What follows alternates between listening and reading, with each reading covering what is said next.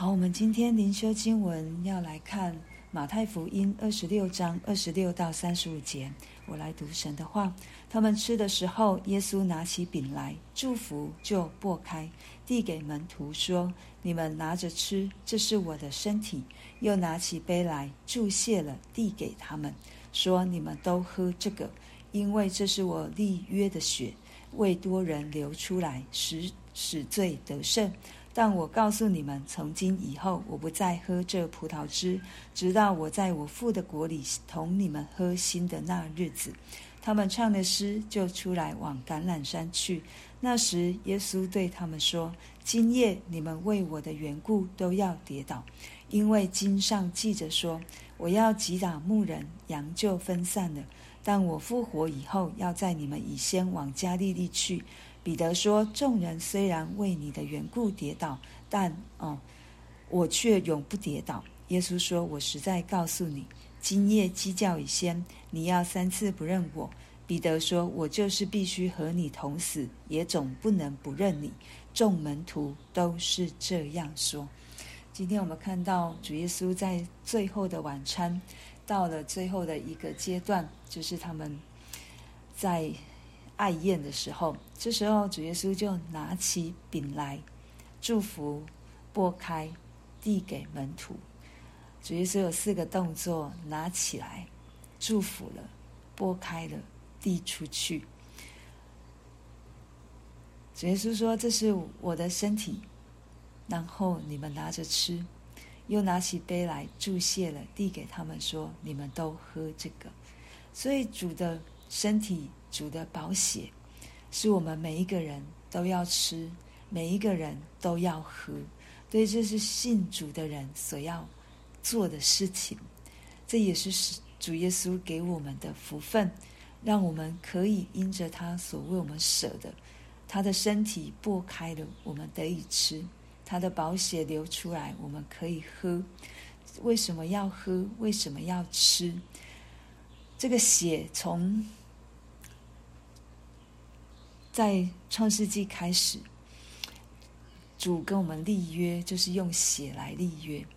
到如今，不论在旧约和新约，爱我们的神总是用他的血来跟我们立约。这一次，爱我们的神用他所爱的独生爱子的血跟我们立约。这个约不是好像说了就不算，或者是随时就可以违背的。神看重这个约，这是一个盟约，是一个不能毁坏的约。对神来说，对他来说是永远有效的约。可是对我们人来说，我们好像常常在读这一段经文的时候，我们就是知道这是主的身体，知道这是主的宝血。可是久了，我们就会忘记这个身体、这个宝血对我们来说何等的恩典，何等的可贵。如果没有主耶稣的身体为我们舍，宝血为我们流，我们没有一个人可以在罪中得着释放，没有一个人的罪可以得着赦免。我们每一个人都跟撒旦一样，要进入到那永死当中。但是爱我们的神从来没有放弃过我们。爱我们的神，当他起初拣选以色列人到新约，他救赎的是每一个人，他没有忘记，他没有偏待，他没有不看重任何一个人。就像主耶稣这里所说的，这是立约的血，这个血是为多人流出来，使罪得赦。为多人，所以不是只有为了一个亚当或者是夏娃，也不是只是为了一个民族以色列，是为着整个按着神的形象所造，为了整个因着罪被辖制在死亡权势里面受捆锁的每一个人，主耶稣都要救。当我们愿意接受主耶稣是他所说的，这是我的身体，你们要吃，这是我的宝血，你们要喝。我们每一个吃喝主的身体，喝主的宝血的人，都在主里面，我们的罪都要得赦，我们都要因着主得着神的丰盛的应许，以及他跟我们所立的约，是永不改变的约。所以当主耶稣做了对门徒这样说的时候，其实也是在对我们说，我们每一次的思想不只有在复活节前夕才来想主的身体、主的宝血，而是每一天，这都应该是我们要思想的。每一天我们都要问自己说，主的身体、主的宝血对我有什么意义？对我这个人，对我的行事为人，对我的生命有什么意义？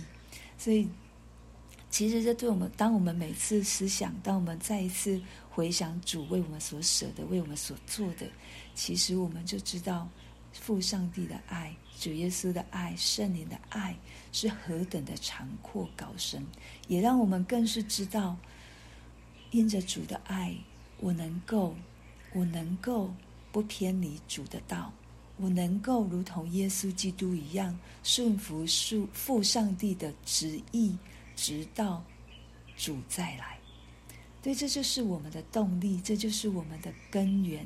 我们的根源就是耶稣基督，我们的生命的根源也在耶稣基督的身上。所以当主耶稣在对门徒说，我不再喝这葡萄汁，也就是酒的时候，直到我在我父的国里同你们喝新的那日子，主会再来，主会再来，这是我们永不能忘记的盼望，主一定会再来。当我们信靠主的人，持续到直见主面，我们会跟主一起喝那新的酒，喝那在父面前一起同享欢乐，一起来开庆功宴。庆功宴，对，我们应该常常带着盼望，我们要坐在主的宴席当中。可能我们现在只是从圣经当中去认识主耶稣，我们没有好像实际跟门徒一样跟主一起同坐席。可是当主再来，当主再来，主说我们要跟他一起喝新酒，我们要一起跟他同坐席，这是我们多么大的盼望，我们可以见主的面。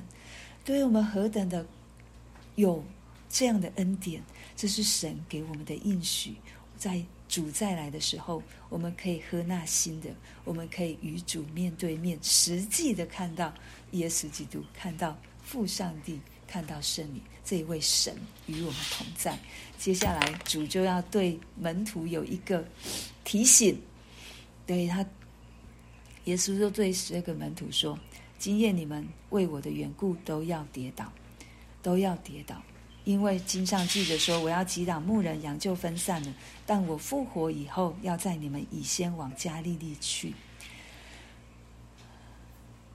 击打牧人是上帝的心意，撒迦利亚书也有这样说过，击打牧人在以赛亚书53章10节也非常明白的告诉我们。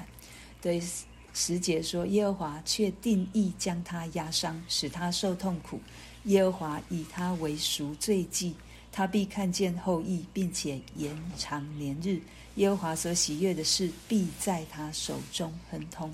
所以这个击打是神的定义，为着什么？一样还是为着我们。对，如果耶稣基督没有这样被钉在十字架上，我们就不能赎罪。对，神的击打，在击打的那一刻，牧人要被抓，要被攻击，要被定罪的那一刻，羊就分散了，因为羊没有了牧人。门徒害怕了，门徒胆怯了，门徒不认主了。对，这也是我们的光景。会不会在我们有困难，在我们有痛苦，在我们觉得神你应该这样做的时候，神没有这样做，我们会不会也如同门徒一样，否定了，不认了，忘了，离去了，背对了？这不是只有在门徒身上会发生，其实在我们这一些人身上都会发生。所以我要先来看彼得，对他说，众人虽然为你的缘故跌倒，我却永不跌倒。第二次，当主耶稣跟他说，我实在告诉你，今夜鸡叫以先，你要三次不认我。第二次彼得说，我就是必须和你同死，也总不能不认你。多么坚定的信心，多么坚定的宣认。对，这也是我们起初认识神的时候立定的心志，即便遇到什么样的事情，主我都不离开你，即便有再怎么大的困难，主我绝对不会不认你。可是日子久了，我们就会忘了我们在主的面前所做的宣告及宣认。这也是撒旦常常给我们的忘记了、蒙蔽了、欺骗了，从他而来。但今天的经我们再一次来思想，我们在哪里忘记神了？我们在哪里忘记主了？我们在哪里与神敌对了？再一次回来，就如同刚才姐妹们所祷告的，回转向小孩。不要害怕，神一定会赦免我们，主耶稣一定会赦免我们。但是我们必须要有第一个动作，就是我需要承认，主我得罪你了，主我忘记你了，主我不相信你了。当我们这样在主面前承认的时候，主就赦免我们，主的宝血就洁净我们，主的拯救再次在我们里面生发出来。所以主的被钉在十字架上不是一个结束，也不是一个在黑暗里面，而是我们要看到第32节真正的精华。但我复活以后，要在你们以先往加利利去。主耶稣一再对他的门徒来做保证。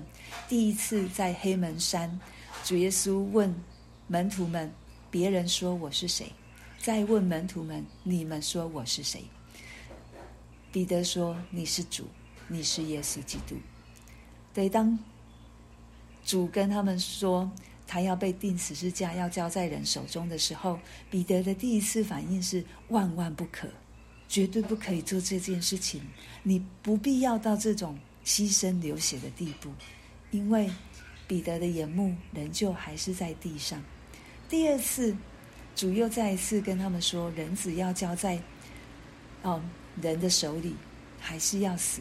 第二次门徒的反应是忧愁了，可是前两次主还是有说，我要复活，我要复活。可是门徒没有听到，门徒的心意还是只是在他自己所想象的一个光景当中，忧愁了，万万不可。可是对于我们应该要为此欢欣快乐，因为在以赛亚书53章对我们说，他诚然担当我们的忧患，背负我们的痛苦，我们却以为他受责罚，被神击打苦待了。哪知他为我们的过犯受害，为我们的罪孽压伤。因他受的刑罚，我们得平安；因他受的鞭伤，我们得医治。如果主耶稣没有走这一招，我们没有平安，我们没有医治，我们没有新的生命，什么都没有。可是主耶稣跟我们说，我复活了，我复活以后，要在你们以先往加利利去。他在安慰他的门徒，主会先到加利利去兼顾谁？彼得。兼顾谁？兼顾这些在这里跟主说的，我们不会不认你的。每一个门徒都这样说，我们每一个受洗的时候都承认耶稣基督是我们的主，我们都承认。对，可是久了我们就忘了，久了困难来了，我们就离弃神了。神从来没有离弃我们，从来没有，每一时每一刻每一天，他都时刻与我们同在，他都在坚立他与我们所立的约。这就是爱我们的神。爱我们到底的神，永不改变的神，为我们钉死在十字架上的主耶稣基督，顺服上帝的旨意，为着我们这一节常常会悖逆他、敌对他的人，可是他甘心顺服。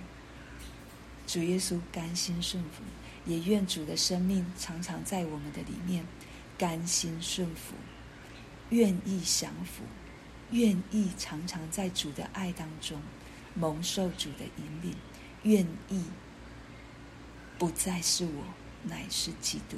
我们为着我们今天所听见的来祷告，真的向神献上感谢。